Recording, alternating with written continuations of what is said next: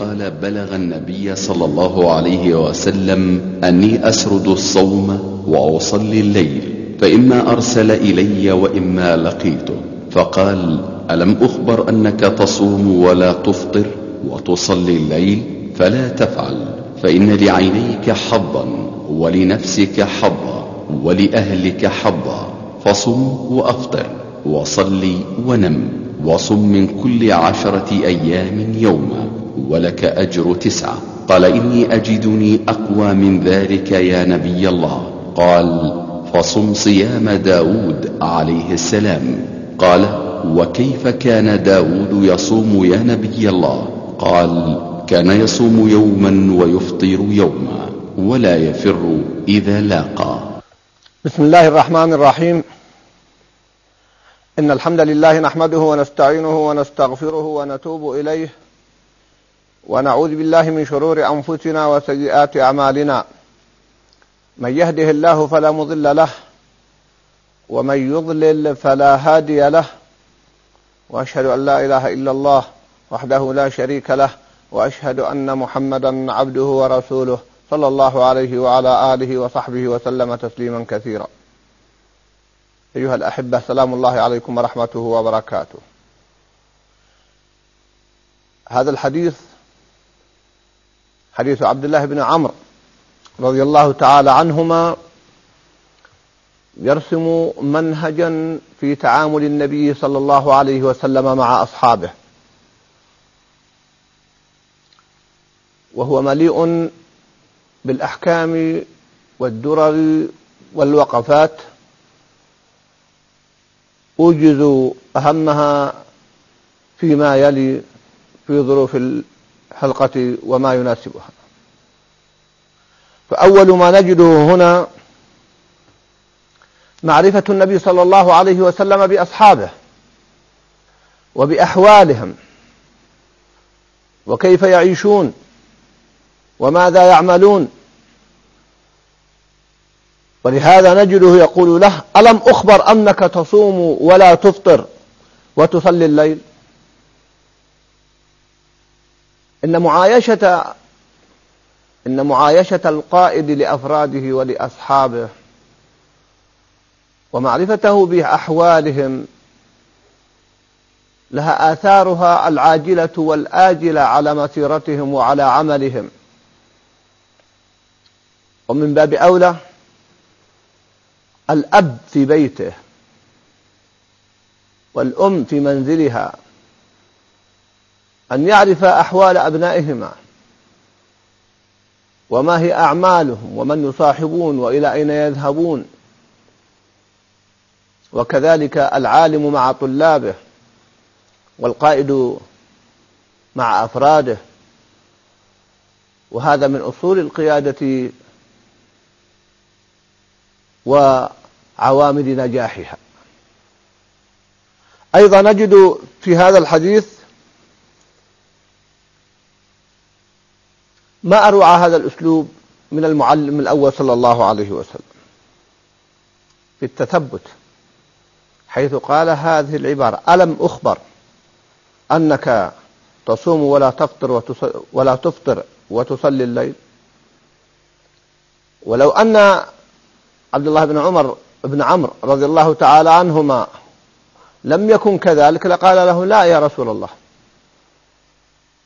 فسكوته يدل على صحة ما سأل عنه النبي أو استفهم عنه النبي صلى الله عليه وسلم. وهذه مسألة عظيمة جدا ومنهج نبوي كريم بالتثبت.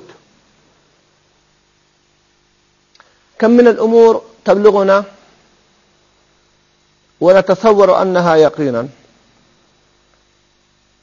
ثم نفاجأ أن الأمر بخلاف ذلك. فأسلوب التثبت منهج شرعي.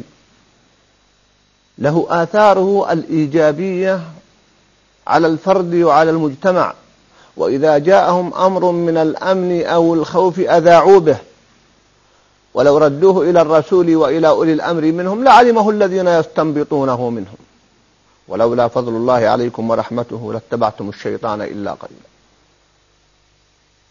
التثبت وعدم الاستعجال والنظر في خطورة الإشاعة وسرعة تصديق الأخبار. كل هذا واجب على كل مسلم وهو بحق العلماء والقادة والآباء والمربين أولى. كم من الناس يبلغه عن زوجته؟ شيء فيتعجل. ثم يكتشف أن الأمر ليس كما قيل له. وماذا يضرك يا أخي الكريم؟ إذا تأنيت وتثبت وتأكدت وتحققت. وبإمكانك بعد ذلك تتخذ ما تراه. ولكن إذا تعجلت تعلمون آثار العجلة فهنا يتثبت النبي صلى الله عليه وسلم. ألم أخبر أنك تصوم ولا تفطر وتصلي الليل؟ نجد أيضا في هذا الحديث العظيم التركيز على حظوظ النفس كما هو نص في الحديث يقول له النبي صلى الله عليه وسلم فلا تفعل فإن لعينك حظا ولنفسك حظا ولأهلك حظا. وهذا أيضا يتضافر مع حديث سلمان الفارسي رضي الله عنه في قصته مع أبي الدرداء لما قال له فإن لرب لما وجد أبا الدرداء رضي الله عنهما أجمعين قد تساهل أو قصر في حقوق أهله أخذا بالعبادة والعمل والجد. فقال له سلمان رضي الله تعالى عنه فإن لربك عليك حقا ولنفسك عليك حقا ولأهلك عليك حقا الحديث لما ذهب إلى النبي صلى الله عليه وسلم وأخبره قال صدق سلمان. هذا هو الاعتدال وهذا هو الشمول وهذا هو التوسط. وأيضا دور المربي والعالم والقائد أن يوجه أبنائه إلى هذا الأمر وطلابه إلى هذا الأمر. هكذا كان يفعل النبي صلى الله عليه وسلم. وهناك لو تأملنا في حال بعض الناس بل في حال بعض الدعاة وبعض طلاب العلم وبعض الشباب لوجدنا خللا في التوازن في هذه المسألة. قد يغلبون جانبا على آخر بحسن نية ولا شك. فتأتي هذه الأحاديث كحديث سلمان وقصته مع عبد الدرداء رضي الله عنهما وحديث عبد الله بن عمرو رضي الله عنهما تعيد التوازن لاحظوا فإن لعينيك حظا. حتى العين لها حظ. بل يعطف على بعد ذلك يقول ولنفسك عليك حظا. خاص وعام مع أن العين من النفس. وكذلك هناك فإن لنفسك عليك حظا فإن لبدنك حقا. فإن لبدنك عليك حقا. فهذه مسائل نغفل عنها كثيرا ونحتاج إلى التأكد والتركيز في هذا الجانب وهذا هو منهج الوسطية الذي طالما نكرره ونؤكد عليه في هذه الحلقات. في هذا الحديث أمر بالغ الأهمية.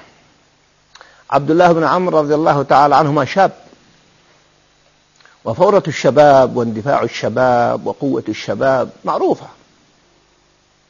على العالم والقائد والمربي والأب ألا ينساق وراء اندفاع الشباب.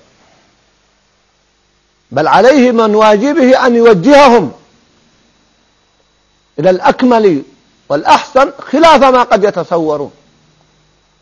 فعبد الله بن عمرو رضي الله تعالى عنه ما يتصور أن الأفضل والأكمل أن يقوم ولا ينام ويصوم ولا يفطر لكن النبي صلى الله عليه وسلم يوجهه إلى خلاف ذلك كما ثبت في أحاديث كثيرة. وهنا دور العالم والمربي والقائد ألا يندفع وراء عواطف واندفاعات الشباب. ولذلك قال له النبي صلى الله عليه وسلم فلا تفعل ألم أخبر أنك تصوم ولا تفطر وتصلي الليل؟ يعني ما تنام. فلا تفعل. بلهجة حاسمة جازمة. وهنا لا بد أن يكون دور المربي والعالم والقائد كدور النبي صلى الله عليه وسلم مع أصحابه بأسلوب يناسبهم. ولذلك يقول الله جل وعلا مخاطبا الصحابة رضوان الله عليهم كما في سورة الحجرات واعلموا أن فيكم رسول الله لو يطيعكم في كثير من الأمر لعنتم. كنت أقف كثيرا عند كلمة كثير. إذا كان الصحابة رضوان الله عليهم لو أطاعهم النبي صلى الله عليه وسلم في كثير من الأمر لعنتوا كيف في أبنائنا وشبابنا وجيلنا. فهذا دور مهم للمربي والعالم والقائد مع أبنائه وطلابه وتلاميذه. أيضا نجد من هذه الوقفات أنه لما أن النبي صلى الله عليه وسلم نصح عبد الله بن عمرو رضي الله عنهما بقي عبد الله بن عمرو يريد الأعلى أي بالناحية الكم. والنبي صلى الله عليه وسلم بدأ معه شيئا فشيئا تصوم ثلاثة أيام تصوم يوما وتفطر يومين حتى وصل إلى أن قال له أن تصوم يوما وأن تفطر يوما. ف وكذلك قال له في الصلاة وهو الصلاة وصيام داود المعروفة. قال عبد الله بن عمرو أني أطيق أكثر من ذلك يا رسول الله. قال لا أفضل من ذلك. بعد مرور سنوات ثبت عن عبد الله بن عمرو رضي الله تعالى عنهما لما كبر سنه يقول تمنى أنه لو أخذ بوصية النبي صلى الله عليه وسلم. كما في رواية عند مسلم أنه قال فلما كبرت وددت أني كنت قبلت رخصة النبي صلى الله عليه وسلم. قبلت رخصة النبي صلى الله عليه وسلم وفي رواية أخرى صحيحة أنه قال لأن أكون قبلت الثلاثة الأيام التي قال رسول الله صلى الله عليه وسلم أحب إلي من أهلي ومالي. هذا مع أن النبي صلى الله عليه وسلم لم يستجب له لما كان يريد. كان يقوم الليل ويصوم في كل يوم وهو صيام الدهر المنهي عنه. وبعد الحوار وصل معه إلى منطقة الوسط. يصوم يوما ويفطر يوما. ينام نصف الليل ويقوم ثلثه ثم ينام سدسه ومع ذلك يقول يا ليتني كنت أخذت بوصية النبي صلى الله عليه وسلم أو برخصة النبي صلى الله عليه وسلم. يا ليتني قبلت الثلاثة أيام. يعني يصوم في الشهر ثلاثة أيام. وهو أيضا صيام الدهر. المشروع لا المنهي عنه. لأن من صام ثلاثة أيام كل يوم في عشرة هذا شهر. فيصبح كأنه صام العام كله. وهذا فضل الله يؤتيه من يشاء. فهذه رسالة للشباب في بعض اندفاعاتهم. بعض الشباب قد لا يقبل توجيه من هو أكبر منه. قد يقول أنا أقدر على ذلك وأنا وأنا لكن بعد أن يكبر يندم. وهذا الذي حدث لعبد الله بن عمرو رضي الله تعالى عنه. وتمنى أنه أخذ بوصية النبي صلى الله عليه وسلم. فما أحوجنا إلى هذا الفقه حتى لا تزل قدم بعد ثبوتها. مع أن هذا في باب الفضائل. قد يقول قائل ويتساءل مثال. لماذا عبد الله بن عمرو لما كبر ما دامت في باب الفضائل وليس نذرا أي ليس واجبا ولم يلزم نفسه به لماذا ما رجع إلى الثلاثة أيام؟ لماذا؟ سؤال يرد بالنسبة لنا لكن عند عبد الله بن عمرو رضي الله عنهما لا. لأنهم جيل أخذوا بمنهج النبي صلى الله عليه وسلم في الثبات والإضطراد على المنهج حتى في الفضائل. فكان النبي صلى الله عليه وسلم إذا عمل عملا أثبته وكان عمله ديمة وأحب العمل إلى دوامه وإن قل لاحظوا التركيز على دوام العمل فهو لا يليق يرى أنه قد مضى عمره في هذه العبادة وفي قيام الليل وفي الصيام أن تراجع مع أنه يجوز له ذلك لأنه ليس نذرا وليس واجبا. لكن خاصة بعد الحوار الشديد مع النبي صلى الله عليه وسلم وهذا الموقف الذي سجلته الأحاديث يصعب عليه أن يرجع فعملهم دائم فيه اضطراد وتوازن كما تحدثت عن هذا في حلقات مضت. فهل نحن كذلك؟ لأن البعض يسير مع عمل ثم يتخلى عنه. إلى المقابل يا ليته يخفف لكن يتركه. قد يكون من أصحاب قيام الليل. فيصل به الأمر أحيانا إلى ترك الوتر. والوتر جزء من قيام الليل. قد يكون ممن يصوم ثلاثة أيام والخميس والاثنين والفضائل في الأخير يقتصر على رمضان. ما هكذا السلف يفعلون. قد يكون ممن يأتي للصلاة قبل الأذان فتجده بعد ذلك لا يلحق تكبيرة الإحرام. ليس هذا هو منهج السلف. هنا وقفة أيها الأحبة عظيمة جدا تناسب هذا الحديث. وهو الأسلوب الرائع الذي سلكه النبي صلى الله عليه وسلم في الحوار مع عبد الله بن عمرو. بدأ يحاوره. كما ترون وتشاهدون في هذا الحديث وكما استمعتم يقول له النبي صلى الله عليه وسلم لما قال إنني أجد أقوى من ذلك قال له النبي صلى الله عليه وسلم صل صل ونم. وصم من كل عشرة أيام يوما ولك أجر تسعة يعني صم ثلاثة أيام في الشهر. فقال إني أجر أقوى من ذلك. قال صم صيام داود الشاهد أن النبي صلى الله عليه وسلم بدأ معه بالحوار حتى وصل إلى مرحلة مهمة وهي صيام وصلاة داود. وهذا يعطينا درسا عظيما في أسلوب الحوار وتأثيره في الأمور العظيمة والصغيرة. وهذا منهج نبوي مضطرد لما جاءه الرجل الذي قال له يا رسول الله بل هو شاب ائذن لي في الزنا. هل ضربه النبي صلى الله عليه وسلم؟ هل نهره؟ لا. بدأ يحاوره. ويقول له أتحب ذلك هذا لأمك؟ قال لا. قال ولا الناس يحبونه لأمهاتهم أتحب هذا لأختك؟ قال لا. قال ولا الناس يحبونه لأخواتهم. وهكذا استمر مع النبي صلى الله عليه وسلم حتى اقتنع الشاب. لأنه لو نهره أو طرده أو عنفه كما قد يفعل بعض الناس وحاشاه صلى الله عليه وسلم من ذلك. ما ندري ماذا يحدث بعد ذلك. استل الأمر من قلبه. أسلوب الحوار للوصول إلى النتائج أسلوب نبوي مضطرد في كثير من القضايا. نشاهده يفعله النبي صلى الله عليه وسلم. كما في قصة معاوية بن الحكم لما تكلم في الصلاة. واستدعاه النبي صلى الله عليه وسلم برفق وبدأ يحاوره ويناقشه حتى وصل معه. حتى يقول معاوية بن الحكم رضي الله عنه بأبي وأمي ما رأيت معلما أفضل منه وهذا هو محمد صلى الله عليه وسلم. فيا إخوة الكرام يا أحبة الكرام هل نحن نسلك أسلوب الحوار مع زوجاتنا؟ هل نحن نسلك أسلوب الحوار مع أبنائنا؟ هل نحن نسلك أسلوب الحوار مع تلاميذنا؟ بعضنا يتصور أن الحل هو في استخدام القوة وإصدار الأوامر. وبخاصة في هذه الظروف التي تعيشها بلادنا وبلاد المسلمين. نحتاج إلى الحوار مع هؤلاء الشباب الذين جنحوا عن الطريق إفراطا أو تفريطا. لأن بعضهم وبخاصة من وقع في مسألة الغلو لا يريد إلا الخير.